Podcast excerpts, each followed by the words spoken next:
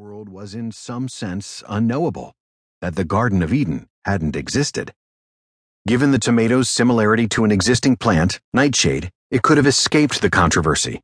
However, bits of Galen's writings referred to plants or animals whose identities had never been nailed down, and American arrivals seemed like candidates to fill the gaps.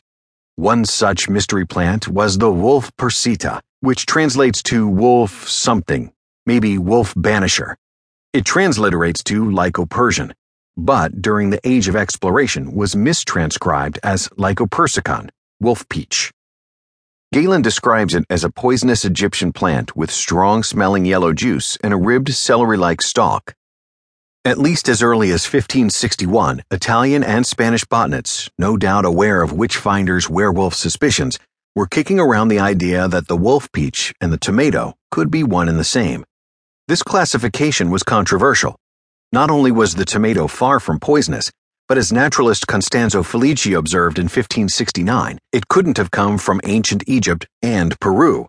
As seed traders waited for the vernacular to establish itself, their manifests might list tomatoes as golden apples, Peruvian apples, love apples, wolf peaches, and more. The debate was eventually settled by Joseph Pitton de Tournefort, Louis XIV's botanist, who accepted the tomato's werewolfish Lycopersicum name in his hugely influential three-volume 1694 Elements du Botanique.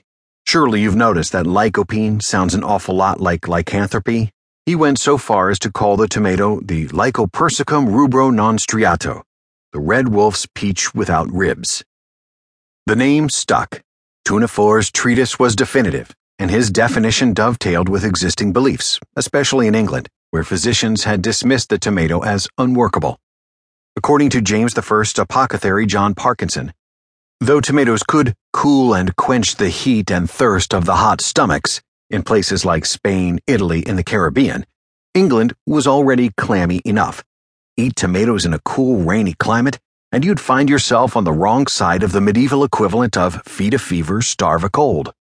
English barber surgeon John Gerard had gone so far as to say tomatoes were corrupt in his 1597 General History of Plants. Rank and stinking, he clarified, in case a reader was tempted by the Spanish and Italian recipes he included, fried with salt and pepper, or eaten raw with vinegar. Much of the English population agreed, as did their descendants in what would become New England. Tomatoes were pretty, but gross, and just maybe satanic, even according to scientists. Adventurous eaters like Thomas Jefferson were welcome to partake, but the rest of us were better off not risking our stomachs. A contingent of English emigrants in America rejected tomatoes all the way up to 1860, when the U.S. Civil War finally mainstreamed tomato eating, an aversion that gave rise to the medical shorthand, the tomato effect, a description of effective therapies avoided for cultural reasons. That's not quite the same as a culture-wide belief that tomatoes were poisonous, which probably never occurred. Andrew Smith, author of The Tomato in America, could only locate three references to tomato deadliness in his survey of pre-1860 American literature. And in all of them, the authors insisted they themselves weren't afraid. The most prolific American anti-tomato lecturer was a Harvard-trained doctor named D.O. Lewis, who spent the 1850s blaming tomatoes for everything from bleeding gums to hemorrhoids, because, he argued, tomatoes' medicinal powers were so strong it was easy to overdose. For the most part, people who didn't eat tomatoes just didn't like them, in the same way most of us don't make dandelions and ants a staple of our diets. But it's hard for facts to get in the way of a well-established superstition. One contemporary urban legend ties the tomato to a rash of lead poisoning, acidic tomatoes leaching the lead out of pewter dinnerware to drive 16th-century aristocrats mad. But tomatoes weren't acid enough, pewter dishes were never common enough, and lead poisoning accumulates too slowly to be linked to a specific meal.